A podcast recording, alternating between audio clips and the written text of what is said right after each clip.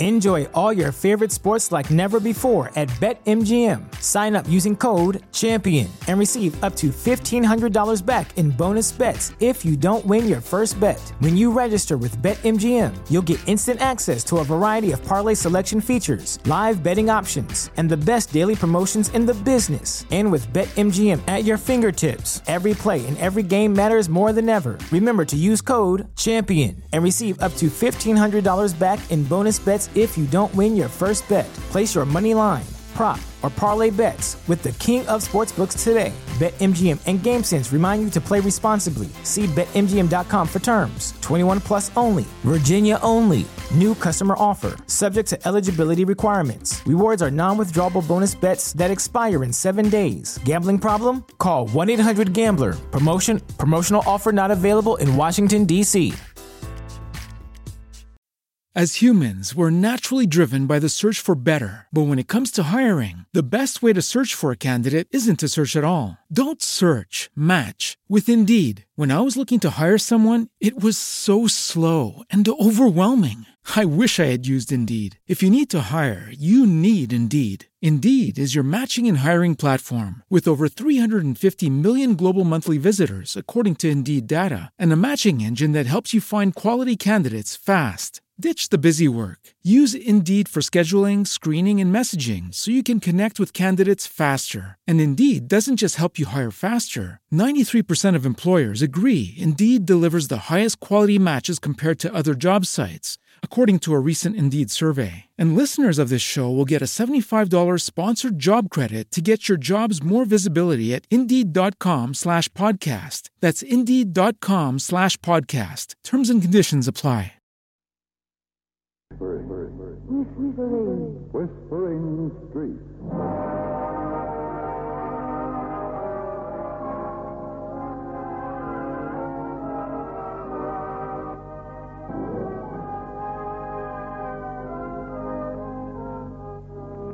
And here is Bette Davis. Hello. They brought him down from the operating room, his body as limp as a body encased in bandages and splints and cast could be. The doctor lingered for a moment while the nurses were getting him fixed up in bed. How's his pulse, Miss Crosby? Not too good, sir. What are his chances? 50%. No more, no less. It was a nasty operation. There's character in the lad's face, Miss Crosby. Nice mouth, strong chin, good nose. It's beginning to come out of the anesthetic, Doctor. And then what? Well, I'll drop by later, Miss Crosby. There. There, easy does it. Where am I? You're in the hospital. You've had an operation, but you're fine now. Water. I'll put a sliver of ice in your mouth. Ice. Oh, I feel lousy. There, there. You'll feel better in a little while. I'll feel better. Tell me this. Am I going to die? Of course not. Oh, but I want to die, you fool. Don't you understand? I want to die.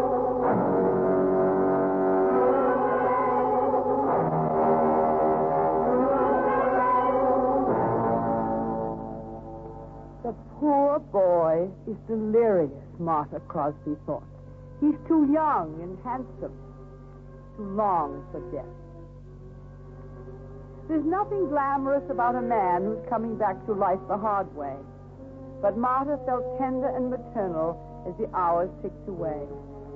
When the nausea had passed, when the last lingering effects of the anesthetic had worn themselves out, she spoke cheerily. Now you're a new person. Everything's thick and fast. I suppose I should say thanks. I'm not grateful. I don't expect gratitude. I'm only doing a job. Oh, don't be such a martyr. Have some spunk. Answer me back. There, there. You must relax. And don't talk to me as if I'm a child who refuses to go to bed. Eat a spinach.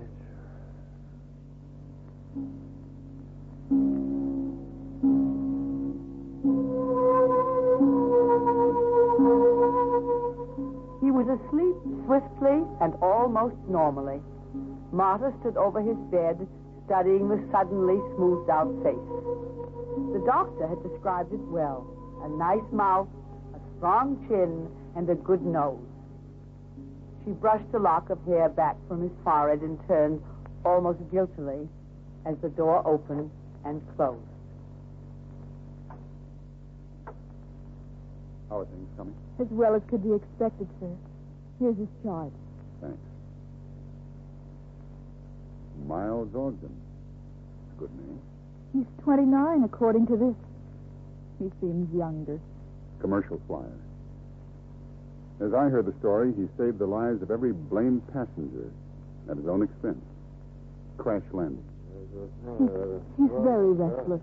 Well, that's to be expected. Well, I'm glad he's coming along.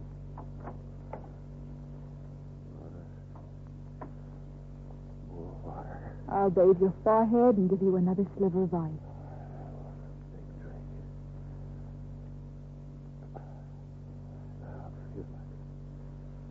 Bird of animal star. If, if you tell me to relax once more, I'll walk out of this place. I hate hospitals. This is a very nice hospital. When you've been here a few days, you'll change your mind about it. Well, hate hospitals and women. All hospitals and all women.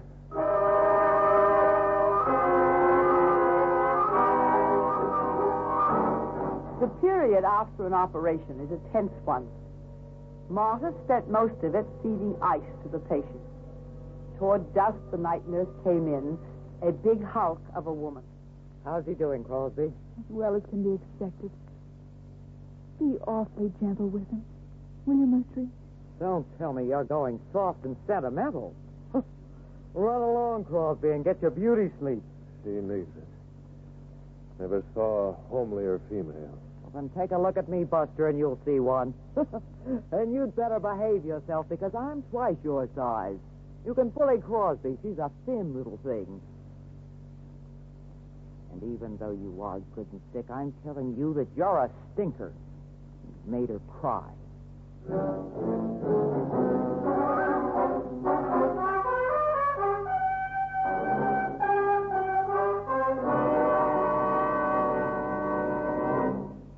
In just a moment, Bette Davis will be back again.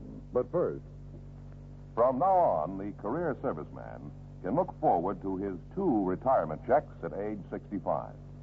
For upon completing the required number of years of service, he'll be drawing Social Security in addition to military retirement. That's because service in the armed forces now builds credit toward both military and Social Security retirement.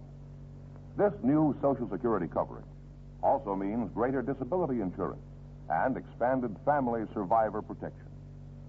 Servicemen in their 50s or younger will need 10 years of life or retirement benefits. However, servicemen or women already in their 60s can qualify for Social Security retirement with less than 10 years of coverage. The exact amount of coverage time needed depends on your exact date of birth. Details on coverage time and benefit amounts can be found in Social Security pamphlets available now in service libraries and reading rooms. Have you investigated your Social Security benefits?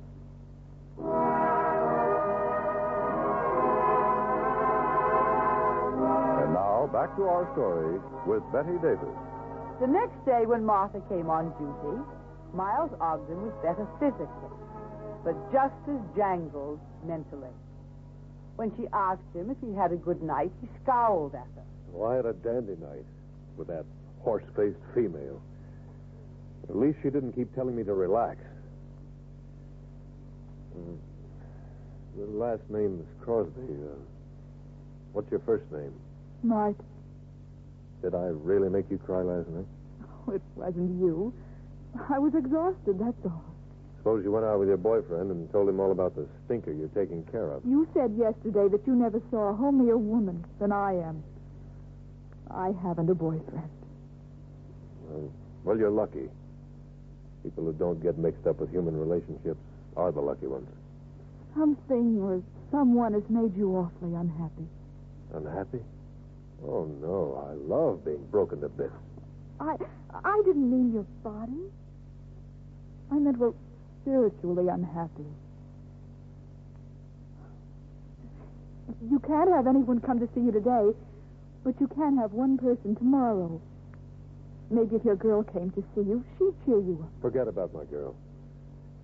Even if she did come, she wouldn't cheer me up. Besides, I. I haven't any girl. Look, Crosby, uh, Marta. I wish you'd mind your own business. Gladly. Time for your medicine, Mr. Ogden. I won't take it.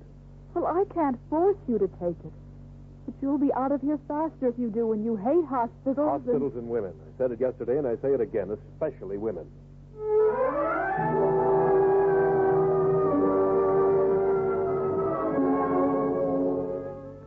Martha Crosby was 26 years old, and she hadn't a boyfriend currently. To tell the complete truth, she'd never had a boyfriend. But like most women, she had an ideal in the back of her mind, and suddenly her ideal had come alive, at least partially so. Martha couldn't explain it even to herself. But by the fifth day, she was head over heels in love with a man who did practically nothing but insult her. It was on the tenth day she asked a hesitant question. Did you mean it when you said you haven't any girl? Definitely. What's it to you? I just feel that you're sort of lonely. How about your people? People? Parents? Brothers? Sisters? Oh, I was raised in an orphanage. Anything else you want to know? Not a thing, but. But I would like it if you were a little more contented. With plaster casts and traction? Oh, I adore cats, and I'm wild about traction. Why are you concerned with my so-called well-being? Every nurse realizes that a patient's cure is more quickly effected if, if he has peace of mind. Oh, for and- crying out loud, stop talking like a copybook.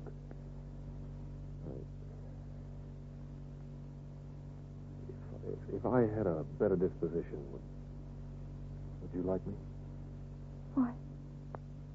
Why, I don't dislike you now. You want to know something? Well, I look forward to the time when Miss Mertrick comes on duty. She's down to earth. She has her feet on the ground. They're big feet, too. They hold her steady. Then you'll be glad to know that she's due right now.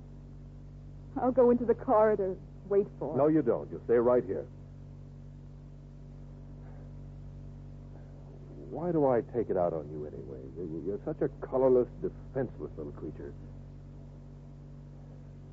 Oh, all right, go on to the corridor. It's all the same to me. For one fleeting moment, Miles Ogden had shown some remorse for his treatment of Marta, but then he quickly had covered up.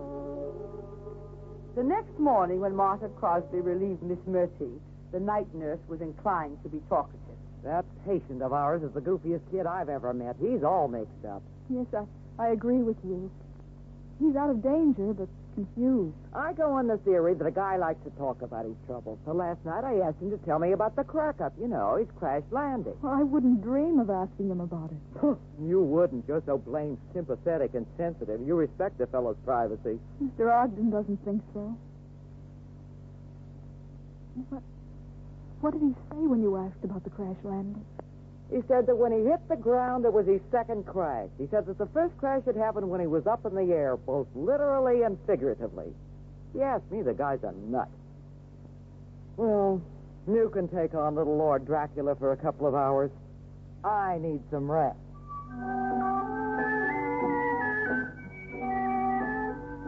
Martha went into Miles Ogden's room.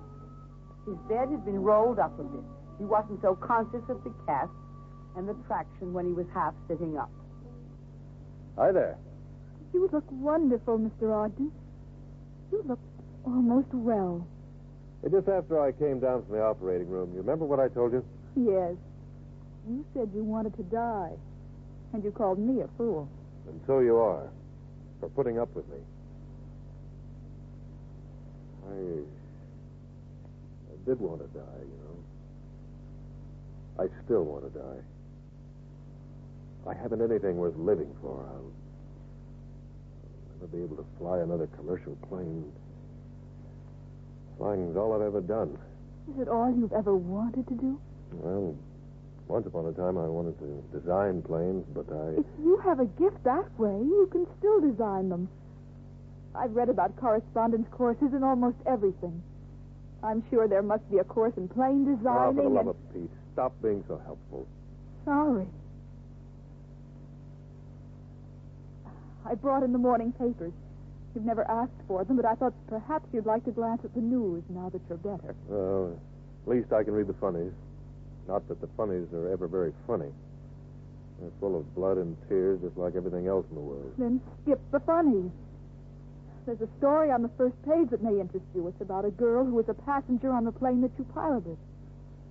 Oh, yeah? Your crash landing saved her life and the life of her sweetheart. They were married yesterday in a big church wedding. Give me that paper. You look so strange. And so white. What have I said to upset you?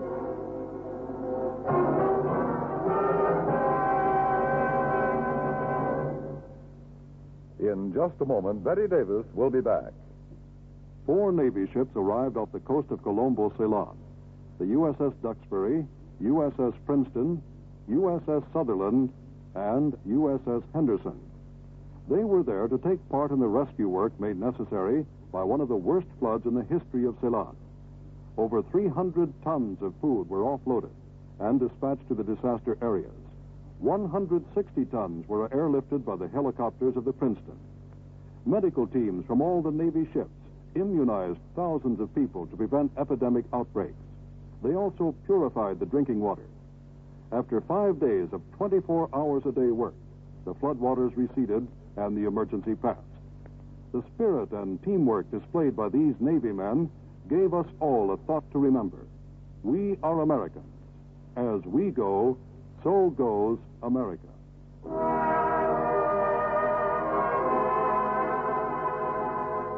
And now back to our story with Bette Davis. Miles Ogden glared at the small nurse who stood with the newspaper in her hand. His face was pale, no doubt about that, but his eyes blazed. And the hand that reached for the paper was tense. Give me that paper, you little idiot. Here it is. Please don't look like that. If you want to kill me, please don't. I told myself that she might have been kidding, but she wasn't kidding. This is the story of her wedding.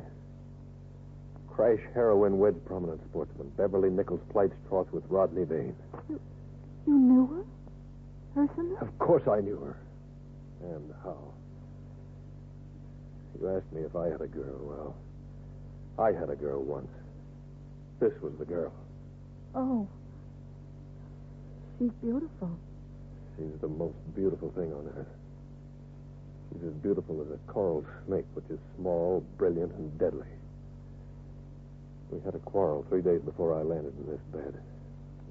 Half kidding on my side, but there's no kidding element on her side. Do you want me to go on? It may help you to go on. I'm beyond help. I left in a rage, and the next morning I got a letter which was delivered by special messenger telling me that after such a display of temper, she'd feel very reluctant to. I'm quoting her exactly. Very reluctant to marry me. Well, I, I went up that night and the next, hating her, but aware of my responsibility as a pilot. And then, the day of the crash, I. Shall I go on? If you don't, I'll never know any of the answers. Well, I got on the plane early. I didn't pay any attention to the passengers who were boarding that day. I flew at a high altitude for a couple of hours. Swell flying weather. Then I handed the controls over to my co-pilot and started back to get a cup of coffee from the stewardess. And there they were, sitting together, holding hands, this big, rich lug. He was the reason we'd fought. And as I came opposite the seat, I stopped and said, sheer force of habit, I suppose. Hello, baby. She looked up at me through her incredible lashes and said, I'm engaged, Miles. I, I want you to meet the man I'm going to marry. I stood staring down at her, remembering a lot of things she'd obviously forgotten. Then I turned and went back to the cockpit. Things began to happen. And.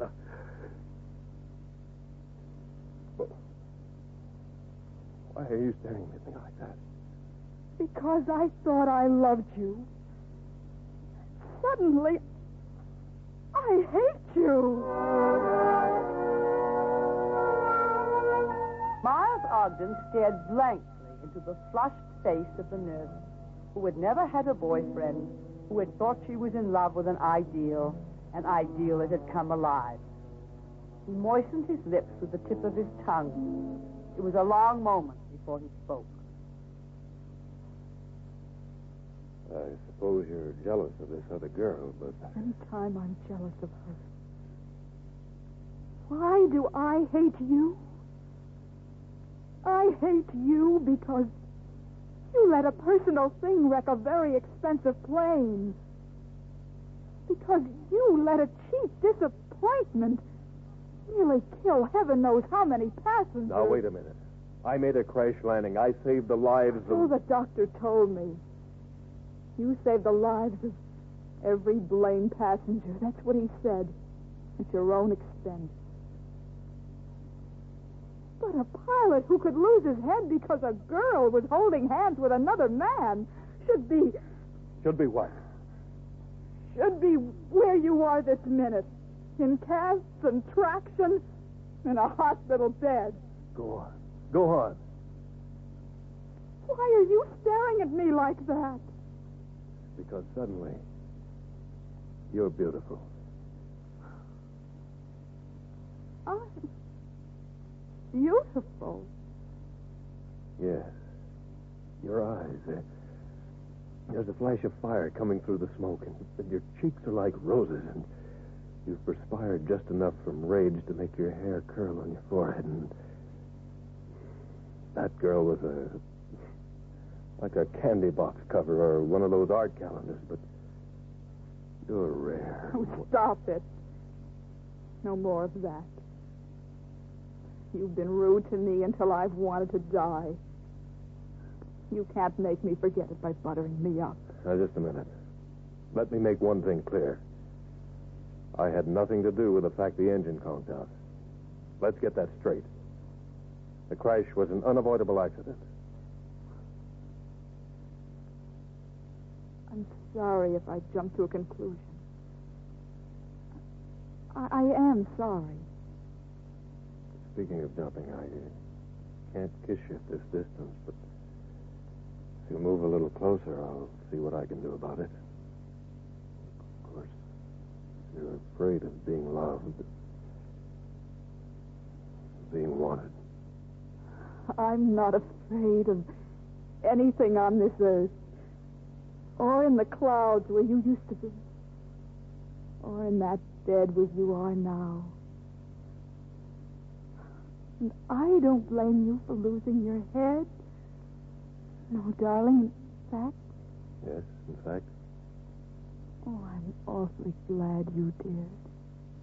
so am I, Miss Crosby. So am I. I'm willing to bet that I'll keep on being glad for the rest of my life. Which I'll probably spend designing planes and discovering new things about my wife.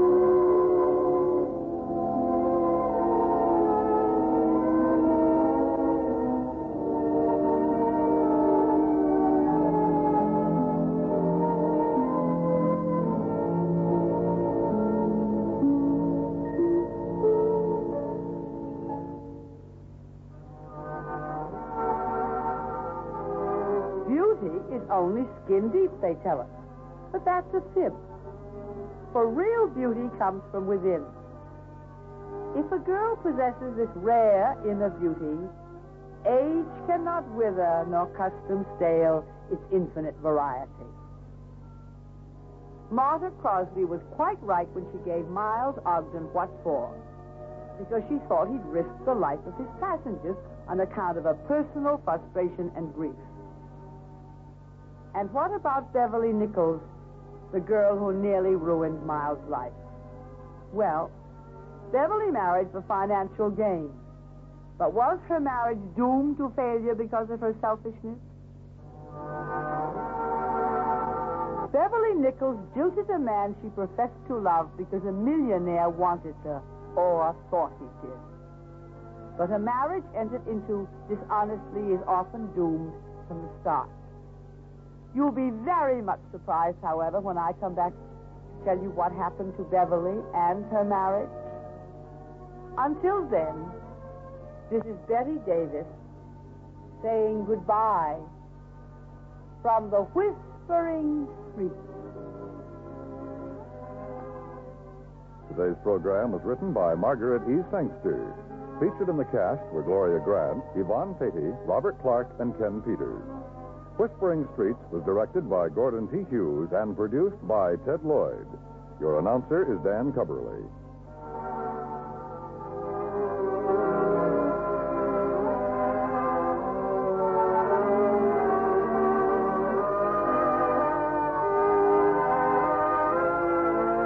Whispering Streets has come to you through the worldwide facilities of the United States Armed Forces Radio and Television Service.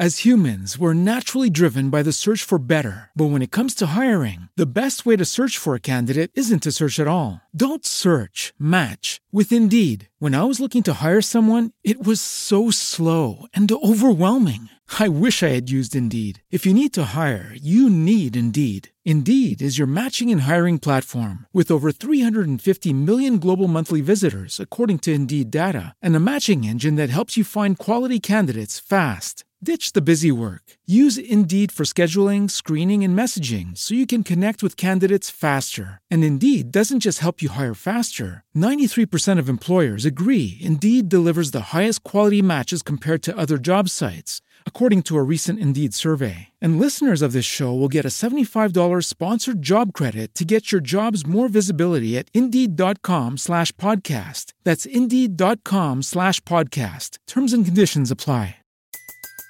Everybody in your crew identifies as either Big Mac Burger, McNuggets, or McCrispy Sandwich. But you're the filet fish Sandwich all day. That crispy fish, that savory tartar sauce, that melty cheese, that pillowy bun. Yeah, you get it. Every time. And if you love the filet of fish, right now you can catch two of the classics you love for just $6. Limited time only. Price and participation may vary. Cannot be combined with any other offer. Single item at regular price. Ba-da-ba-ba-ba.